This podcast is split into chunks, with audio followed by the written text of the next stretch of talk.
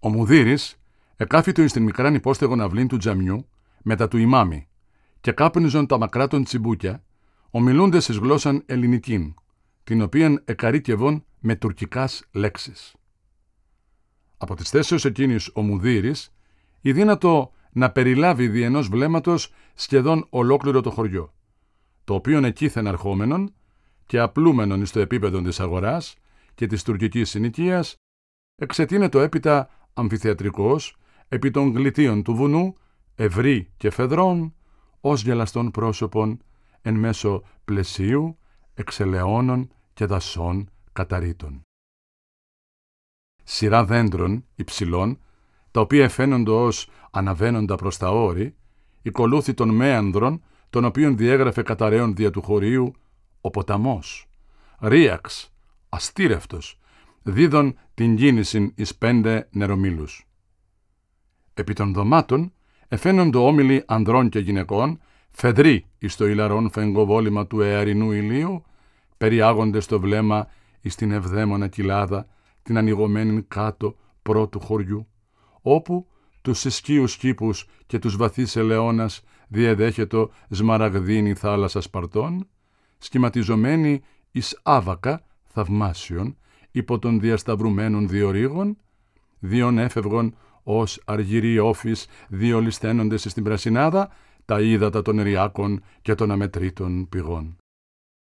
Εκείθεν δε το βλέμμα, ακολουθούν σειράν διαδοχικήν, λόφων και κοιλάδων ορεινών, έφτανε κάτω, μακράν, όπου παραπέτασμα βουνών υψηλότερων εσχίζετο, σχηματίζουν το φαράγγι, εις το στόμα του οποίου διαγέλα μία ιδέα θαλάσσης, μία λεπτοτάτη ταινία του λιβικού πελάγους.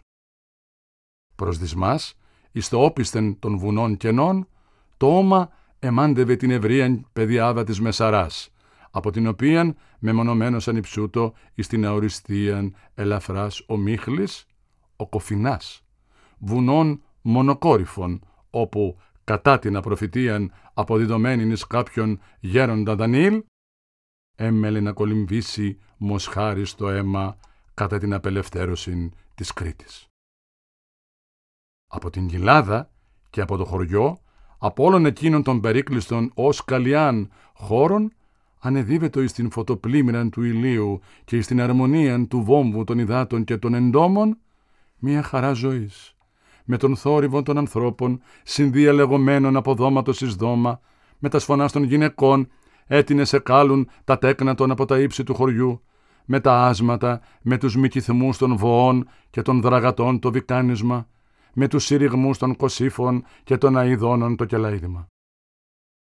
Αδύνατο να φανταστεί άνθρωπος ότι στο ειδήλιον εκείνο ενίδρευε μίσος, θανάσιμον μεταξύ δύο λαών, τους οποίους εχώριζεν η θρησκεία, αλλά όχι και η καταγωγή, και ήτινες ευκαιρία ζήτουν να αλληλοφαγωθούν.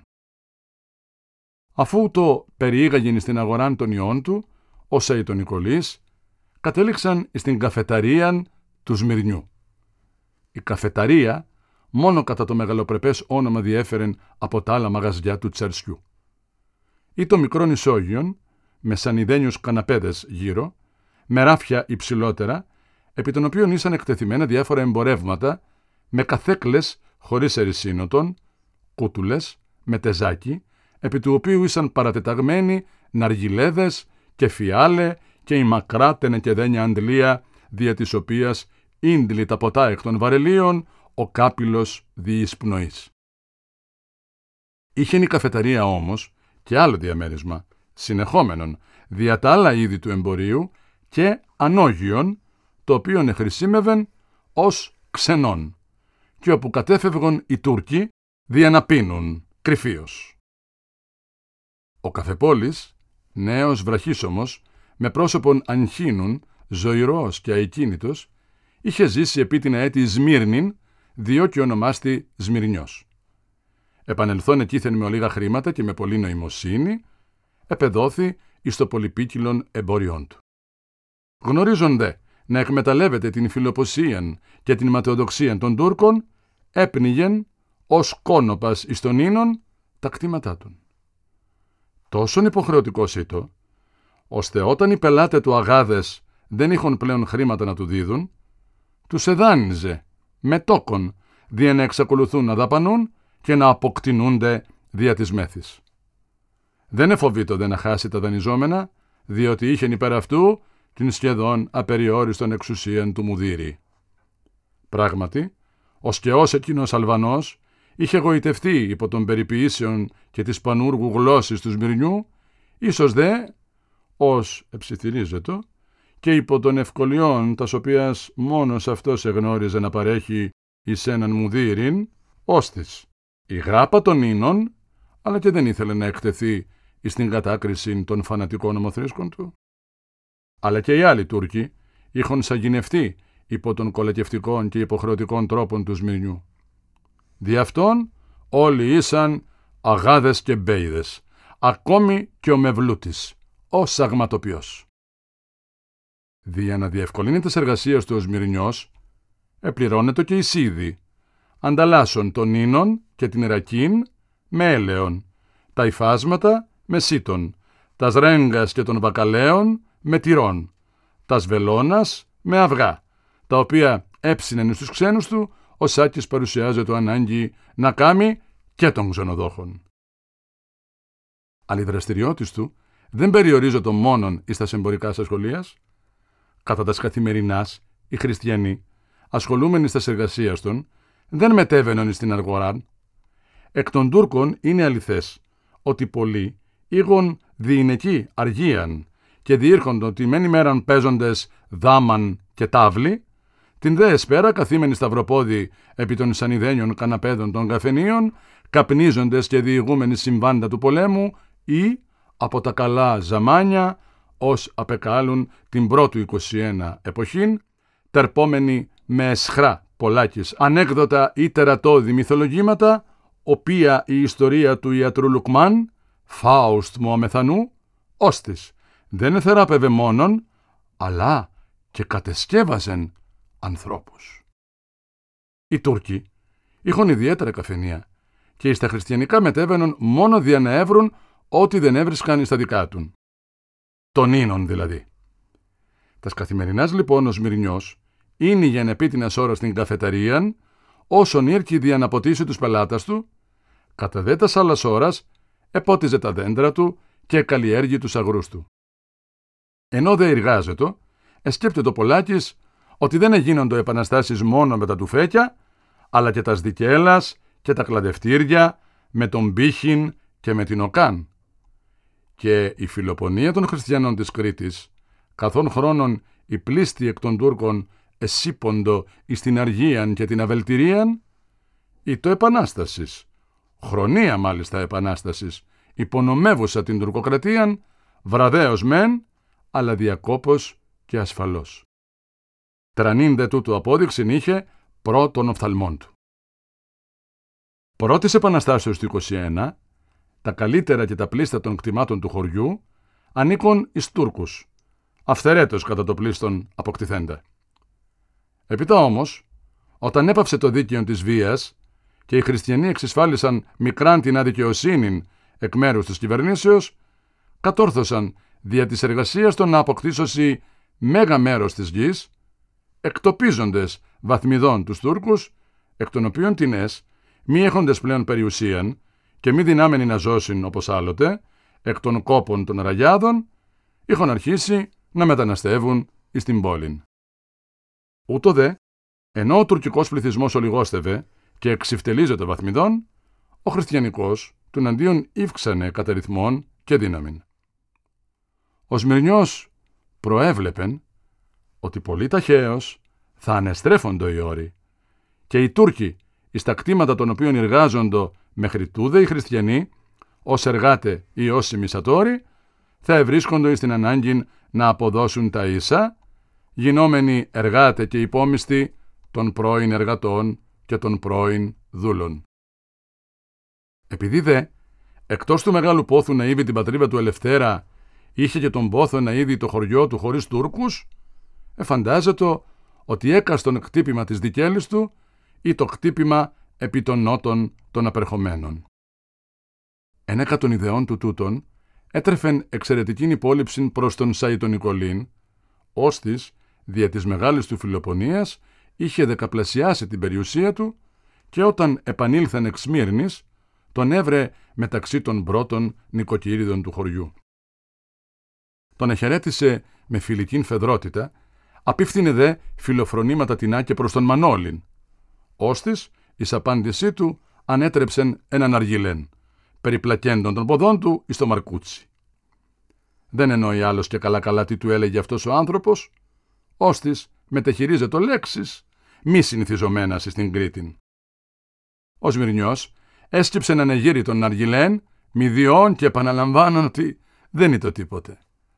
Με τα δυσκολίας δε εκράτησαν το γέλοτα και οι άλλοι. Αλλά τον Μανόλιν επροστάτευεν η παρουσία του πατρός του, ώστις δεν ήτο εκ των ανεχομένων περιπέγματα.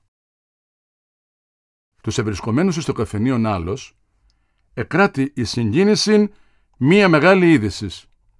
Επιστολή εξ Ηρακλείου προς τον Σμυρνιών είχε να αναγγείλει ότι ανεκτηρίχθη νέος βασιλεύς της Ελλάδος, ο πρίγκιμπς της Δανημαρκίας Γεώργιος. Εις το απόκεντρο εκείνο χωρίο της Κρήτης, πολύ λίγα πράγματα εγνώριζον και πολύ λιγότερα εννόησαν από τα γενόμενα στα Αθήνας κατά το φθινόπωρο του 1861. Είχαν μάθει ότι οι ελεύθεροι Έλληνες επανεστάτησαν και απέπεμψαν τον βασιλέα Όθωνα, αλλά τι αυτή η επανάστασης ή το δι' αυτούς ακατανόητος. Εφαντάστησαν λοιπόν ότι η έξωσης του Όθωνος ή το αρχή καταλύσεως του βασιλείου προελθούσα από τας διχονίας και την φιλαρχίαν των ελευθέρων Ελλήνων και την λύπην αυτών συνόδευσε σφοδρά αγανάκτησης. Πώς! Ο ελληνισμός όλος υπέφερε τόσα δια να κάνει αυτό το βασίλειον και αυτοί εκεί πάνω θα το κατέστρεφαν δια τα πάθη και τα σαντιζηλίες των. Εις την διάνοια των απλοϊκών χωρικών, βασίλειον και βασιλεύς εταυτίζοντο εις εν αδιέρετον και ιερών. Βραδύτερον, άλλε πληροφορίες τους επαρηγόρησαν. Ο Όθων απεπέμφθη, διότι δεν είναι ορθόδοξος. Και εις των ελληνικών θρόνων θα τον διεδέχεται ο άλλος βασιλεύς από μεγάλων βασιλικών οίκων της Ευρώπης, των οποίων οι δυνάμεις θα υπεστήριζαν να ανακτήσει την πόλη και να αναστηλώσει τον σταυρών επί της Αγίας Σοφίας. Ελπίδες δε αύτε εφαίνονται το σούτο μάλλον πιθανέ, καθώς όντως επιβεβαίωνε και ο τακτικός εξηγητής των αγαθαγγελικών προφητιών. Και οι δικοί του υπολογισμοί παρουσίαζον πλησιάζονταν των καιρών, κατά τον οποίο οι Τούρκοι θα αναγκάζονται να φύγουν στην κόκκινη μιλιά. Στα βιβλία του έβρισκεν ότι η απελευθέρωση της Κρήτης θα συνέβαινε κατά το έτος 1867. Και επειδή κατά την άλλην πρόρηση η Κρήτη θα απελευθερούτο μόνον μετά της Κωνσταντινούπολεως στην ανάκτηση, παρμό της πόλης, λευτερωμό της Κρήτης. Άρα, η φυγή των Τούρκων στην κόκκινη μιλιά θα συνέβαινε εντός τριών ή τεσσάρων ετών. Η είδηση λοιπόν της εκλογής νέου βασιλέως της Ελλάδος ήταν διτός χαρμόσυνος. Και διότι κατέπαβε τα ανησυχία τας οποίας είχε γεννήσει η εκθρόνησης του Όθωνος και διότι ήταν προμήνυμα της εκπληρώσεως των μεγάλων εθνικών πόθων. Αλλά περί των πραγμάτων τούτων δεν ομίλουν βέβαια στα καφενεία, ούτε τα εκείνων προς τον τυχόντα, όσοι εγνώριζον τας σπαρεχομένας υπό των προφητιών μεγάλας ελπίδας. Μόνον περί της νέας ειδήσεως ομίλησαν ταπεινοφόνος, διότι όλοι οι ευρισκόμενοι στην καφεταρία ήσαν χριστιανοί και είχαν προς αλλήλους εμπιστοσύνη. Κατά τον αυτόν δε τρόπον την ανακοίνωσε και προς τον Σαϊτον Νικολίν ο δημογέρον Παπαδοσύφης, πλησίον του οποίου είχε καθίσει. «Δοξάζω σε Θεέ μου», είπε ο Σαϊτον Νικολής και κοκκίνησεν εξ συγκινήσεως. «Καλά χαμπεριά, ε, Μπαρμπανικολή», του είπε και ο Σμυρνιός πλησιάσας. «Ναι, μόνο να τα βγάλει ο Θεός αληθινά. Θα τα βγάλει και θα το δεις». «Μα δεν μου λες σύντεκνε σύφη», ρώτησε έπειτα ο Σαϊτον Νικολής, τον παρακαθήμενο δημογέροντα. «Είναι τα Βασίλειο, είναι αυτή... αυτή... πώς την είπες» Η Δανημαρκία; Νέσκε. Η Δανημαρκία. Κι εγώ πρώτη φορά τα ακούω. Δεν εγνώριζε δε και κανείς άλλος τι και πού ήτο η πατρίς του νέου βασιλέως. Και αυτός ο Σμυρνιός, ο μόνος εκ των χωριανών ώστις είχε ξενιδευτεί, ευρέθη εις απορίαν. Είχε όμως πεποίθηση ότι θα το μεγάλο βασίλειο και ότι ο νέος βασιλιάς θα το συγγενής του εφτακράτορα της Ρουσίας. Αλλά η ομιλία έπαυσε διαμιάς επί τη εμφανίσης στην θύραν της καφεταρίας ενός γέροντος υψηλοσώμου και ευτραφούς, με γένια ανώμαλα και φρύδια προέχοντα, τα οποία του έδιδον μορφήν γυρεού ληστού. Εισήλθε βήχον και εις των χαιρετισμών του απήντησαν οι εντός του καφενείου. «Καλώς το Σιόρ Γιωργάκη». Κατά αντίθεση προς το επιβλητικό του εξωτερικών, ο Γιωργάκης Μπερέτης, ο επιλεγόμενος Μπαρμπαρέζος, ή το ταπεινός και κολακευτικός προς τους Τούρκους, επιδιώκουν την φιλία αυτών και συχνάζουν στα καφενεία των. Μεταχειριζόμενος δε τας τουρκικάς λέξεις, τας οποίας αυτοί ανεμίγνιον στα ελληνικά, και στην ότε χαιρετών αυτούς δια του Μέρχαβα. Δια τούτο, οι χριστιανοί τον ευδελίσσοντο, επειδή δε δικαίως ή αδίκως υπήρχε η ιδέα ότι εχρησίμευεν ως καταδότης εις τους Τούρκους. Ήσαν επιφυλακτικοί ενώπιόν του και εκ φόβου τον επιρρεποιούντο. Ο Μπαρμπαρέζος έζιος Τούρκος, σπανίος εργαζόμενος και εξυπνών αργά. Ήτο εκ των ολιγίστων χριστιανών ή την εσεκάπνιζον, φέρουν πάντοτε την καμπροσακούλα ανηρτημένη στην ζώνη. Εις την εκκλησίαν δεν μετέβαινε τακτικά και κατέλειε τας νηστείας, πράγμα το οποίο εκείνη φρίκιν, άμετρον και ευδελιγμίαν. Από τους Τούρκους επίσης είχε πάρει την ανεδή έξιν να κάθεται απρόσκλητος εις ξένας τραπέζας. Ενώ ο Μπαρμπαρέζος εγκαθιδρύετο εις τον καναπέν, ο Σμυρνιός παρουσίαζε δύο καφέδες προς τον Σαϊτονικολίν και τον ιόν του. Δεν συνέβη όμως ό,τι επερίμενε, δηλαδή να πει δια μιας ο Μανώλης τον καφέ και να μείνει ολοχάσκοτος, διότι το αυτό προβλέπον και ο Σαϊτονικολής του εψιθύρισεν εν γέρος. Ρουφιά και ρουφιά να τον επιείς, γιατί καίει. Ακούς. Τότε είδε και ο Μπαρμπαρέζος τον Μανώλην και συνεχάρει τον πατέρα του. Αφερίμ, κουμπάρι Νικολή. Να τον εχαίρεσε το γιο. Διπλός άντρας κατασταίνεται. Άντρας ο κύρις, άντρας κι ο γιος, είπεν ο Σαΐτο Νικολής γυαλών. Ίδιος οραμετρής ο κύρις σου, κουμπάρι Νικολή. Θαρώ πως τον εθωρώ. Και πέ μου δα, παιδί μου, είπε προς το Μανώλη με το περιποιητικότερον του μηδίαμα. «Είναι τα καλά μας ήφερες από τη μάντρα. Μυζήθρες, αφόγαλο». «Δεν ήφερα πράμα», απήντησε ο Μανώλης, αποσπαστής από την έκσταση με την οποία παρετήρει τα μικρά κάτωπτρα που ήσαν ανηρτημένα κατά σειράν εις το ράφι της καφεταρίας και σιώμενα εσκυμάτιζον διάφορα παιχνίδια φωτός. «Εσείς οι βοσκοί», είπε πάλι ο Μπαρμπαρέζος σχεδόν με παράπονο, δεν τα αγαπάτε τα γαλατερά, γιατί τα έχετε κάθε μέρα και θα ρείτε πως δεν τα αγαπούμε κι εμείς. Και αφήσα στα γαλατερά, επανήλθεν στην ανάμνηση του πάπου του Μανώλη, ώστις είχε φωνευτεί κατά την Μεγάλη Επανάσταση. Του έπλεξε δε υπερβολικών εγκόμιων, παρασκευάζον διαπλαγίας κολακίας επιδρομήν εις των πλούσιων οίκων του Σέιτο Νικολή. Αυτός και ο Σύφακας ήσαν οι πιο μεγαλόσωμοι πολεμιστέ του 21. Κι είχε μια φωνή που όταν τον Νίκο Τούρκοι να φωνάζει «Σταθείτε μπουρμάδες» τους έπιανε τρομάρα. Στη Γεράπετρο ανέβηκε στον Πεντένι με το Ζερβονικόλα κι αν τους ακολουθούσαν κι άλλοι και δεν εδίλιαζαν θα παίρνανε το φρούριο. Στη μεγάλη μάχη της Κρίτσας εσκότωσε με το χέρι του πέντε μισηρλίδες.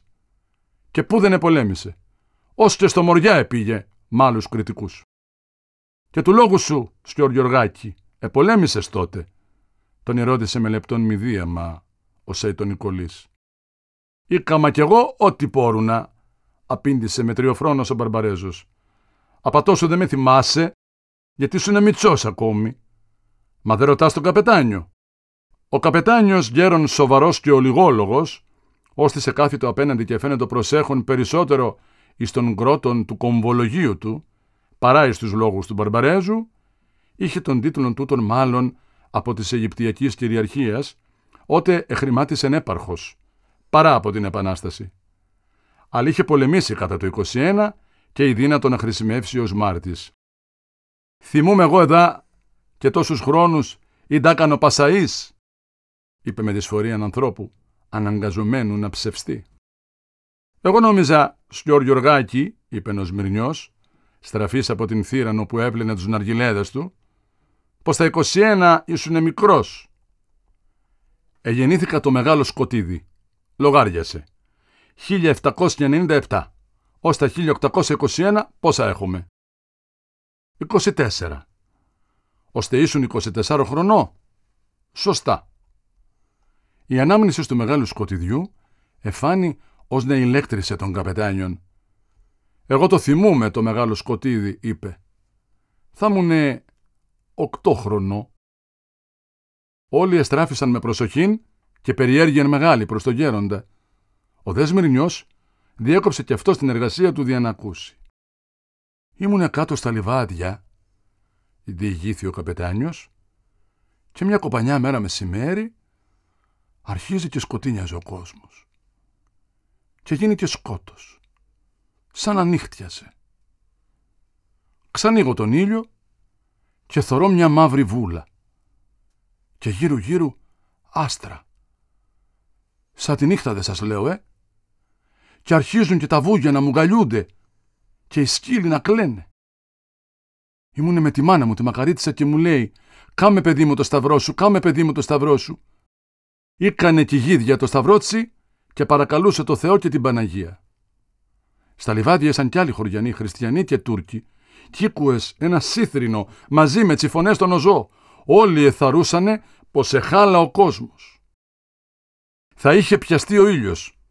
Δεν είναι έτσι, καπετάν Δημήτρη, είπε ο Σμυρνιός. Πρέπει. Κατέχω κι εγώ, απήντησε ο καπετάνιος.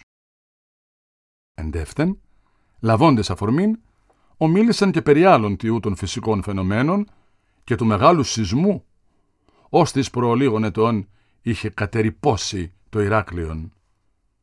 Ο δε Νικολάκης ο Στιβακτής, τον οποίον επωνόμαζον ηρωνικός αστρονόμων, διότι είχε περιέργειεν φυσικού και φιλοδοξίαν μετεωρολόγου, προμαντεύοντον στον καιρόν και τα εσοδίας, εξέφρασε τη γνώμη ότι οι σεισμοί προήρχοντο από το μέταλλο της γης, χωρίς και να δίνεται σαφώς να εξηγήσει τι ήταν αυτό το μέταλλο.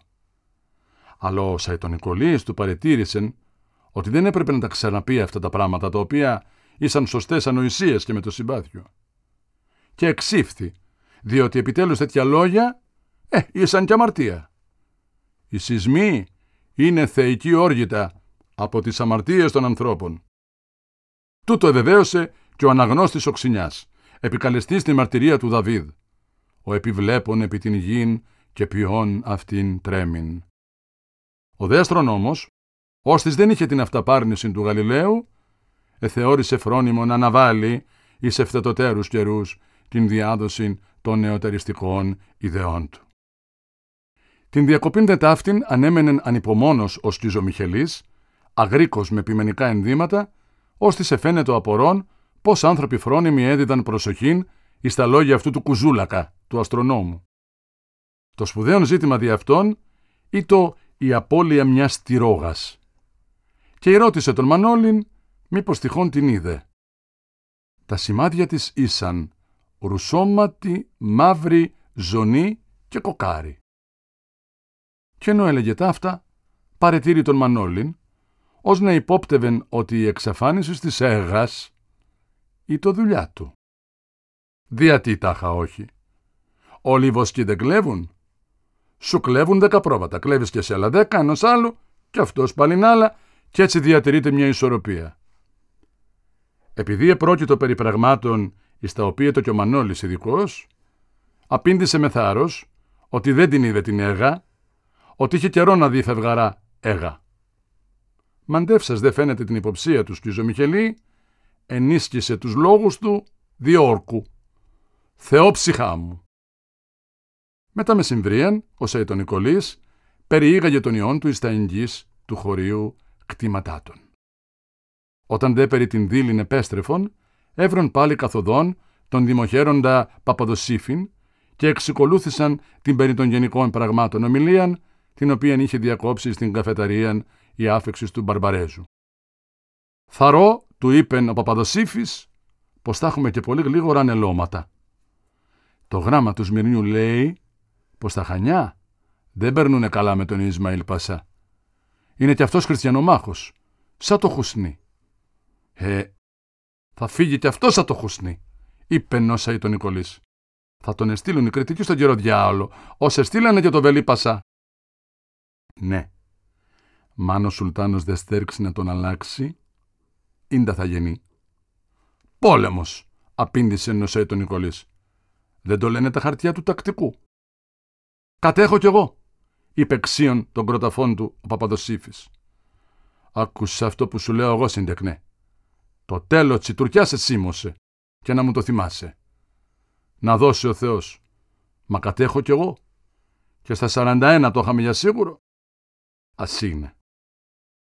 Ο Παπαδοσύφης ανέφερε έπειτα ότι ο Ισμαήλ Πασάς, όπως ο προκάτοχός του, εφαίνεται προσπαθώ να εκμηδενήσει τα προνόμια τα οποία είχαν αποκτήσει οι κριτικοί δια της Επαναστάσεως του 58 και ιδίως το δικαίωμα να έχουν όπλα.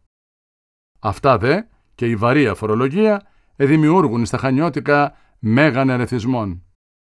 «Άκου κτύπου στα χανιά, άκου τσικεπά κοντά», είπε ο Σαϊτονικολής, επαναλαμβάνουν μίαν παρημιώδη φράση. Όταν έφτασαν στο χωριό, είχε ήδη δύσει ο ήλιος και εμφανιστεί η νέα σελήνη. Εδέ γυναίκες ατενίζουσε προς αυτήν, εσταυροκοπούντο και έλεγον «Προς κοινό σε νιώ φεγγάρι και που σέπεμπε ομάδι». Ο Σέιτο Νικολής, αναβλέψασε στο παράθυρον, διέκρινε μεταξύ βασιλικών και γαριφάλων ωραίον πρόσωπο κόρης ή της επότιζε τα άνθη της και την εχαιρέτησε με στοργική νητιότητα. «Καλησπέρα πηγιό!» «Καλή σου σπέρα, Μπαρμπανικολή», απήντησε εκ του παραθύρου φωνή δροσερά και θαρετή. «Καλώς τον εδέχτηκες κιόλας τον ακριβοθόρετο». «Όμορφους βασιλικούς έχεις πηγιό», είπε νοσέι τον Νικολής. «Δεν μας ρίχτησε ένα κλαδί». Με τα χαράς απήντησε η κόρη και με το λίγον εξέτειε μεταξύ των γαστρών το ηλιοκαυμένον χέρι της, εις το οποίο νεκράτη δέσμην βασιλικών και γαριφάλων. Όρισε Μπαρμπανικολή. Τα λουλούδια είναι για τσιντελικανίδες, είπε νοσέ τον Νικολής Μηδιών και όθησε τον Μανώλην, ώστις υψώστα βραχίωνας σχεδόν μέχρι του παραθύρου, ήρπασεν εις τον αέρα τα άνθη κατακόκκινος, αλλά και ευχαριστημένος δια το τόλμημά του.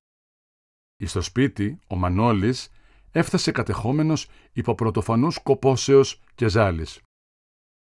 Ποτέ διατρέχουν τα βουνά δεν είχε κουραστεί, όπως εκ των συγκινήσεων της ημέρας εκείνης και της ηρωής και διαδοχής των εντυπώσεων. Ο θόρυβος του χωριού και της αγοράς ευόμβει ακόμη στην ακοή του και εδρυμίαιος με των εμπορευμάτων και των αργυλέδων του Σμυρνιού τον παρικολούθουν.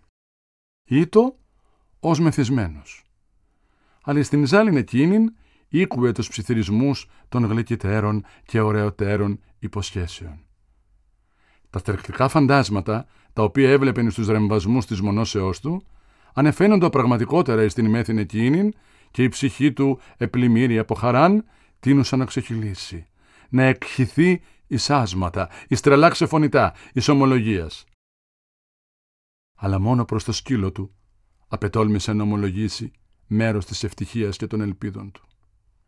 Δια να αποφύγουν τα πρωινά σκηνάς, δεν τον είχαν παραλάβει εις των απογευματινών περίπατων. Όταν δε ο Μανώλης τον επανείδε, τον ενεγκαλίστη με διάχυση και του είπε «Δεν ξαναπάμε μπλιο στα όρια, έτρια μάτι. Στο χωριό είναι καλά, έχει και κοπέλιες όμορφες. Είδες εσύ το πηγιό που έχει τσι βασιλικούς και τα μαύρα μάτια. Δεν ξαναπάμε στα οζά, έτρια μάτι. Ο τριαμάτης όμως δεν εφαίνεται συμμεριζόμενος στην ιδέα του. Αυτός δεν είναι δυνατό να είναι ευχαριστημένος εις το όπον όπου ήβρε μόνον εχθρούς. και τα στοπίας του κυρίου του εδέχθη μάλλον με κατήφιαν. Ούτω τουλάχιστον ενόμιωσαν ο Μανώλης, ώστε του είπε «Πώς, δεν σ' αρέσει το χωριό» και αφού τον παρετήρησαν επίτινα στιγμάς, ως να διέκρινε τώρα πρώτην φοράν ότι ο τριαμάτης δεν είναι το άνθρωπος, του είπε πάλι «Αν ήσουνε κι εσύ μονόλης, θα σ' άρεσε. Μα είσαι μόνος σκύλος, κακομύρι. Ήντα να σου κάμω εγώ».